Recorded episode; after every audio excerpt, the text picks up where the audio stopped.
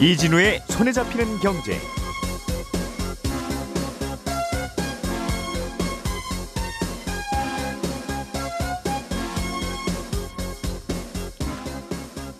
안녕하십니까 이진우입니다. 최근에 이런저런 물건 값들이 많이 오르고 있는데요. 소주 가격도 오를 것 같습니다. 어, 소주의 원료인 주정 가격이 10년 만에 인상됐고 병뚜껑 가격도 올랐답니다. 그리고 소주병 취급 수수료도 인상돼서 이런저런 가격 인상 요인이 생기고 있다는 뜻인데 구체적인 내용 자세하게 좀 전해드리겠습니다. 직장인들의 월급이 오르는 월급 인상률보다 세금이나 4대 보험의 인상률이 더 높다는 보도가 있었습니다. 직장인들의 월급이 최근 5년 동안 평균 17% 정도 올랐는데 월급에서 자동으로 원천 징수되는 세금과 4대 보험료를 더해 보니까 약 한 40%가량 올랐다는 게 요지인데요. 어, 어떤 일이 벌어졌던 건지 이것도 좀 들여다보겠습니다. 일본과 호주가 코로나19 방역 조치로 외국인의 입국을 완전히 막는 정책을 펴고 있는데 정책의 부작용들이 좀 나타나고 있다는군요. 이 내용도 간단히 좀 살펴보겠습니다. 2월 8일 화요일 손에 잡히는 경제 광고 잠깐 듣고 시작하겠습니다. 우리가 알던 사실 그 너머를 날카롭게 들여다봅니다. 평일 아침 7시 5분 김종배의 시선 집중.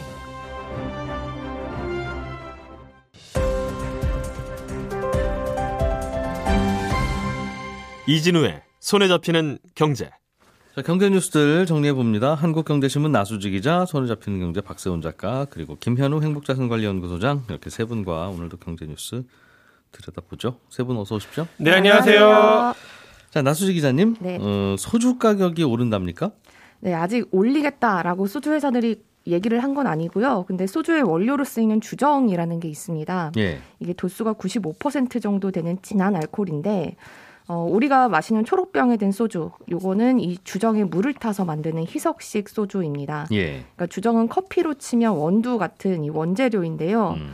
이 주정 가격이 어, 소주 제조 원가에서 차지하는 비, 비중이 한 3분의 1 정도가 됩니다. 오, 예. 예. 근데 요 주정 가격이 어, 한 8% 정도 올랐거든요. 지난 4일부터. 그럼 이것만 반영하더라도 한 3% 정도는 올려야 되네요. 그렇죠. 원가를 소주값, 소주값 전체에 대해서 예, 그대로 예. 반영한다면 그 정도 될 텐데 음. 이게 주정 가격도 어, 10년 만에 가격이 오른 거고 근데 과거 사례를 보면 주정 가격 오르면 예. 얼마 지나지 않아서 원재료 가격이 올랐으니까 음. 소주 가격도 오른다 뭐 이런 식으로 어, 가격을 올렸던 전례가 많거든요. 예. 여기에다가 소주 병뚜껑 가격도 올랐고요. 또 음. 소주 제조사가 이 소주병을 재활용하려면 이 도소매 업자들에게 빈용기 취급 수수료라는 걸 줘야 되는데 음. 이것도 오른 상황이어서 어, 이렇게 가격 인상 요인이 많으니까 조만간 소주 회사들이 가격 올리지 않겠느냐라는 예. 예상에 힘이 실리고 있고요. 어. 그래서 이제는 그러면 식당에서 파는 소주 가격 지금 4천 원인데 예. 아 이제 병당 5천 원인 시대가 오는구나 음. 뭐 이런 전망도 나옵니다. 이런저런 말씀하신 가격 요인이 다 더해봐야 기껏해야 몇백 원이긴 한데 한 200원이나 되나 될까요? 네. 그러나 그러나 말씀하신 대로 식당에서 파는 소주 가격을 그럼 4천 원 받다가 4,300원입니다 하기가 민망하잖아요, 서로. 그렇죠. 그리고 5천 원은 좀 비싼데 4천 원을 계속 받아서는 이거는 좀 답이 아닌 것 같다는 생각이 드는 그 가격대라면 그냥 5천 원 받는 경우들이 꽤 생기겠네요. 네. 그리고 소주 음. 원가가 한 천 원 정도 되거든요. 이제 예. 거기서 이제 몇백 원 오르면 또 거기서 음. 중간에 도소매 유통 비용도 있고요. 그러다 보면 식당에서는 최종적으로 한 5천 원 정도 되지 것이다. 않겠냐. 음. 네. 가격이라고 하는 게 조금만 올라도 그 계단 효과 때문에 확 천 원 단위로 뛰는 것들이 꽤 있어요. 음. 대표적인 게 저 저는 겨울 다 지나갔습니다만 붕어빵. 붕어빵. 두 세 마리 천 원을 하다가 그렇다고 두 마리 한 3분의 2에 천 원 할 수가 없잖아요. 그러다 보면 세 마리 주기에는 좀 어렵고 하면 그냥 두 마리 천 원이 되더라고요. 아. 많이 오르는 거죠 그러면. 저희 동네로 오시면 네 마리에 천 원입니다. 분명히 좀 작을 것 같아요.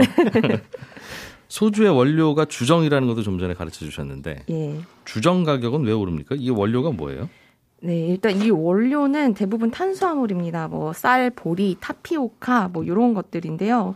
어, 요걸로 주정을 만들어서 이 알코올을 만드는 건데 요 주정을 만드는 곳들이 한 국내 10곳 정도 있습니다. 근데 음. 요거를 파는 곳은 대한주정 판매라는 독점 기업이에요. 그러니까 예.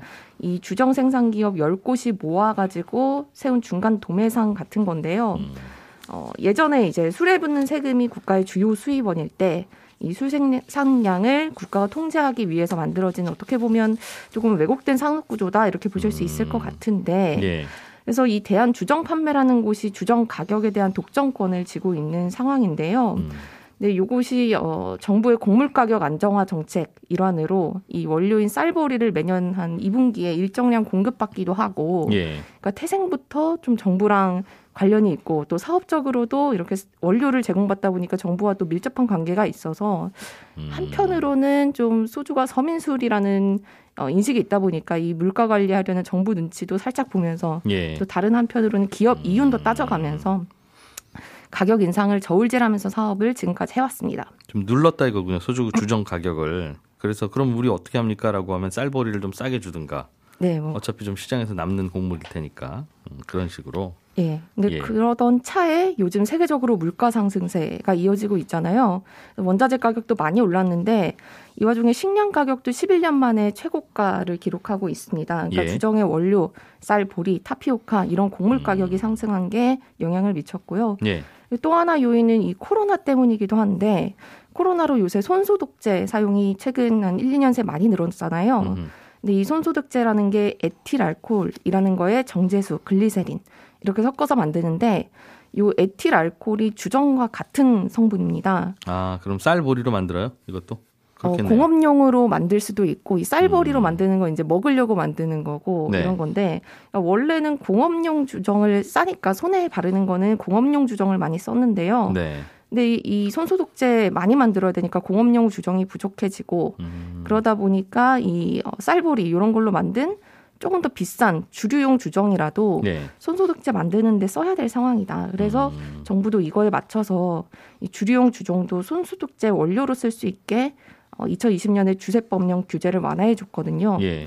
그러니까 주류용 주정의 수요는 이렇게 늘어나는데 음. 원자재 가격은 오르면서 주정 가격도 올랐다. 이렇게 음. 보시면 됩니다. 병뚜껑, 병뚜껑. 네. 소주 병뚜껑 가격도 올랐어요? 네, 이 병뚜껑도 좀 재밌는데요. 어, 정부가 소주 회사들 세금 잘 내는지 감시하려고 주정이 얼마나 생산됐는지 확인하려고 이 아까 주정 도매 가격, 아, 도매 기업 하나로 네. 만든 것처럼 이 병뚜껑 회사들도 소주 만드는 회사와 따로 분리가 돼 있습니다. 예. 그러니까 소주 팔려면 병뚜껑 얼마나 아, 꼭 필요하니까요. 음. 이 병뚜껑 얼마나 만들었는지 그래서 회사에서 얼마나 팔았는지 요거 알면 네. 양쪽에서 숫자 맞춰봐서 탈세했는지 아닌지 아. 알수 있으니까요. 술 회사는 병뚜껑도 사실상 나라에서 갖다 주고 네. 주정도 사실상 나라에서 갖다 주고 맞습니다. 맞춰보면 몇 병 만들어 팔았는지 대략 계산된다. 예, 그래서 음. 세금을 탈세했는지 안 했는지를 네. 확인을 하려는 건데 음. 어, 이런 어, 관행이 이어지다 보니까 병막에 달기 어려운 뭐 캔맥주 이런 팩소주 이런 것만 주류 회사 생산 라인에서 이 자동으로 셀 수 있는 기계를 어, 달아가지고 요걸 예. 세서 납세 증명을 하고 음. 소주, 맥주 이런 거는 국세청이 지정한 병마개 회사에서만 생산을 할 수 있습니다. 예. 저희 원래 요 병마개 회사 두 곳이었던 게 지금은 일곱 곳까지 늘어난 상태인데, 근데 요 기업들도 보니까 소주 병마개 재료가 뭐 니켈, 크롬 이런 철, 철광석인데 음. 이 원자재 가격이 오르니까 병마개 가격도 올려야겠다. 음. 해서 올 초부터 한 평균 16% 정도 올랐거든요. 그래서 네. 결국에는 이래저래 원자재 가격 상승 음, 때문이다. 있다 조금씩 조금씩. 네. 뭐 더하면 몇백 원이야 되겠으나 말씀하신 대로 그 몇백 원이 최종 소비자들한테는 천 원 인상으로 네 맞습니다. 될수 있다는 거죠. 네. 예. 어, 김현우 소장님이 준비해 오신 아이템 좀 보죠. 네. 어, 우리나라 근로자들의 월급이 얼마나 오르고 있는지, 네. 월급 중에서 떼는 세금이 얼마나 되고 있는지를 분석해 봤나 봐요. 네, 그렇습니다. 음. 아까 앞서 말씀 오프닝에서 말씀해 주신 것처럼 예. 월급은 5년 동안 17.6% 올랐는데 뭐 세금이나 사회보험료, 집값 이런 걸 따져봤더니 한 40% 올랐더라. 음. 근데 요거는 이제 체감적인 부분이 섞여 있습니다. 예, 그게 뭐냐면 조금 복잡하긴 한데요. 우리나라 소득세 같은 경우에는 소득이 높아질수록 세금을 매기는 비율이 높아지는 누진 구조입니다. 이건 뭐 대부분의 나라가 그런데 네. 우리나라는 지금 총 8개 구간으로 나뉘어져 있어요. 음. 소득이 높아질수록 높은 세율을 적용하는데 어떻게 되냐?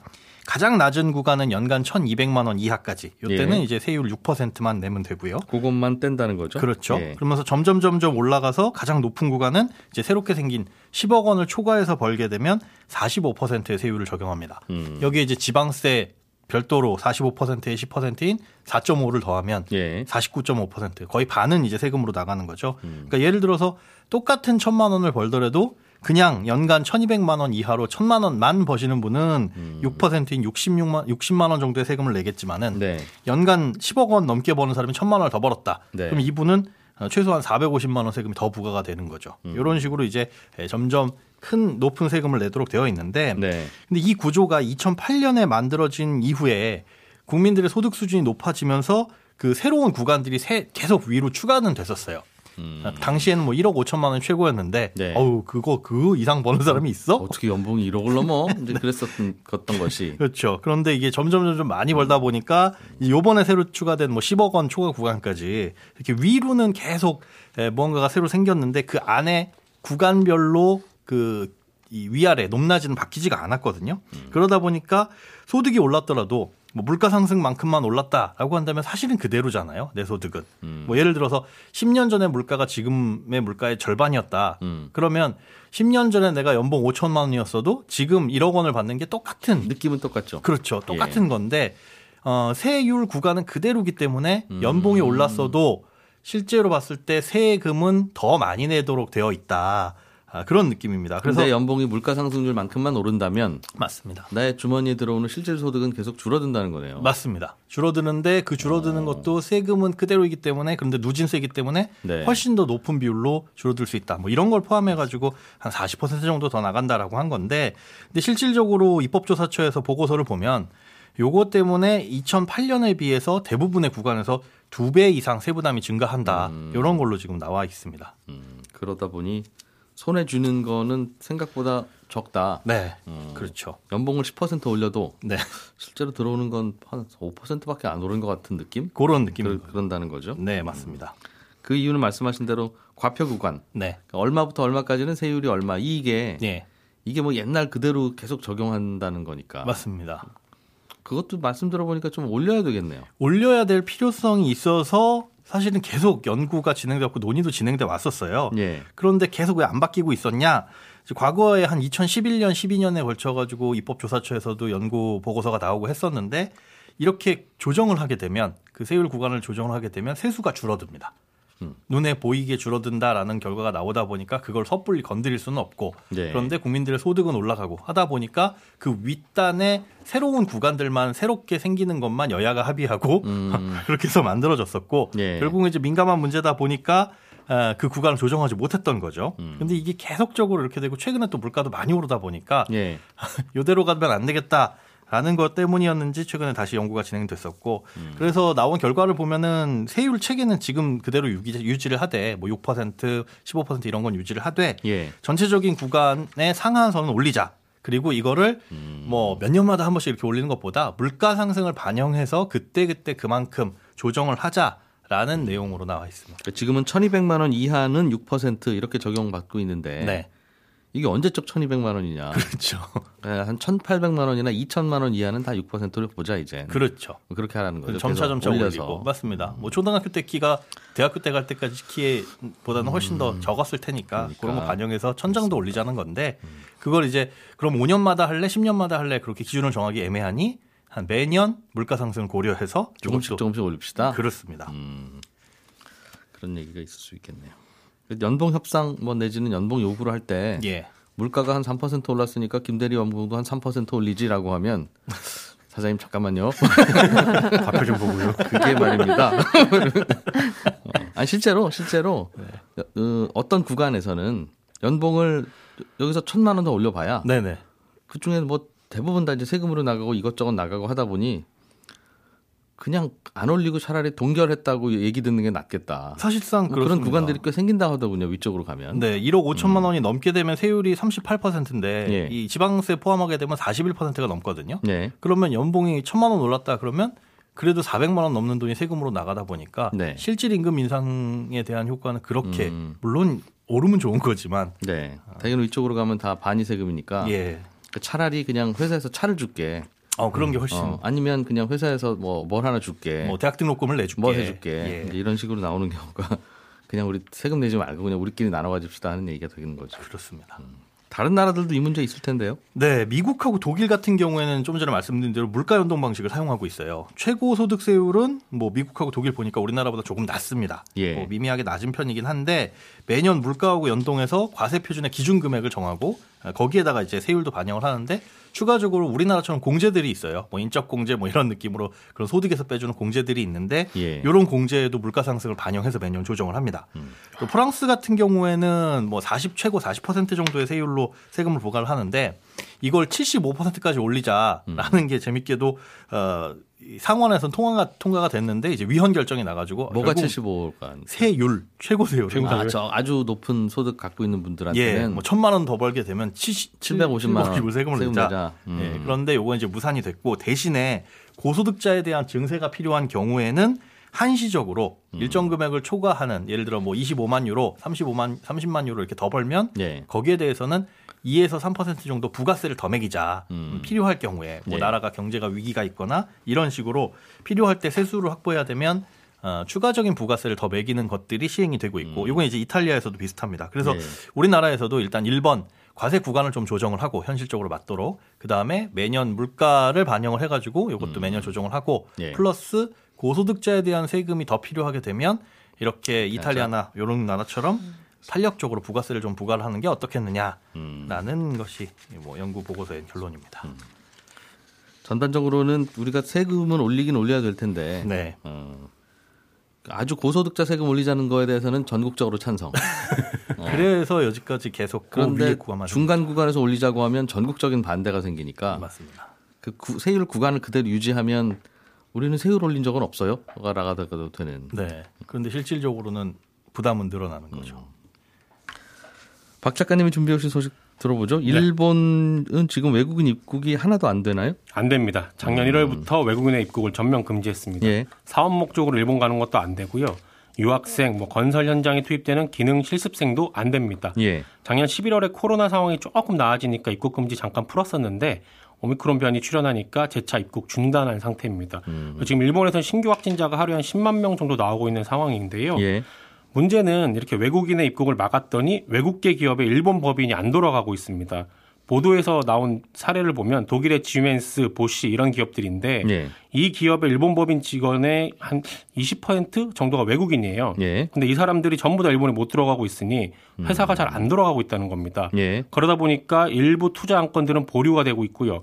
다른 관련 기업들하고 공동 프로젝트 중단도 되고 있습니다. 그리고 기능 실습생들 안 들어오니까 건설 현장도 잘 안 돌아가고 있고요. 음. 상황이 점점 더 안 좋아지니까 우리로 치면 정경련 같은 일본의 경제단체가 있거든요. 예. 여기가 코로나 쇄국 정책 빨리 접으라라고 음. 총리한테 공개적으로 요구를 하기도 했는데 아, 일단은 외국인 입국 금지 조치가 2월 말까지로 예정이 돼 있거든요. 예. 근데 일본 총리는 일단 2월 말까지는 그대로 밀고 나간다 이런 입장인데 3월부터는 문을 열지 아니면 계속 문을 잠글지는 조금 더 기다려 봐야 할 것 같습니다. 음, 방역 때문에 네. 참 방역 때문이라고 하는 것과 우리가 경제 활동 어떻게 합니까가 부딪히면 네.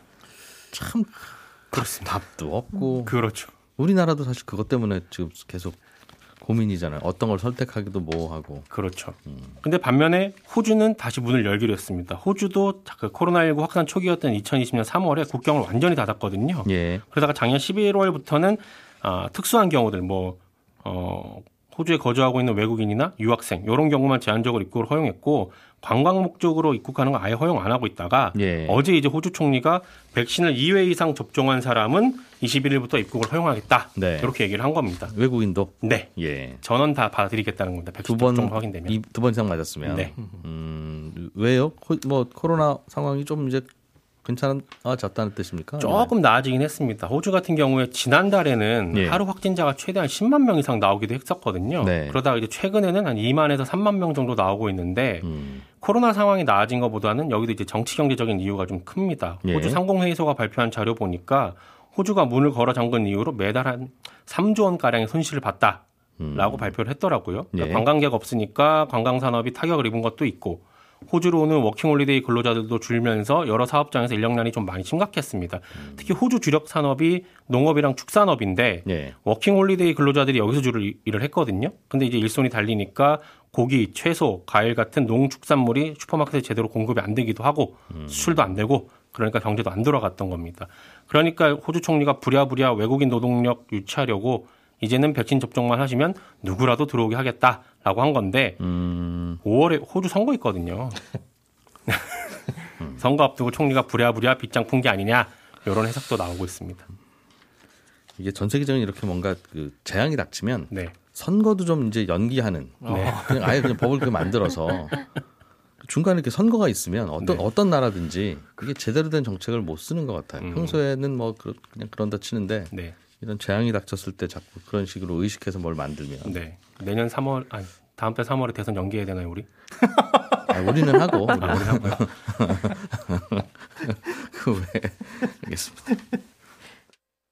네, 한 청취자분께서 소주병 씻어서 가게에다 갖다 주면 100원을 돌려주는데 그 병 받아서 보관해주는 그 가게에 주는 수수료도 30원에서 32원으로 올랐습니다. 이렇게 보내주셨어요. 예, 소주값 그래서 오른다고. 오늘 김현우 소장, 박세훈 작가, 나수지 기자 세 분과 함께했고요. 저는 잠시 후 11시 5분에 다시 오겠습니다. 이진우였습니다. 고맙습니다.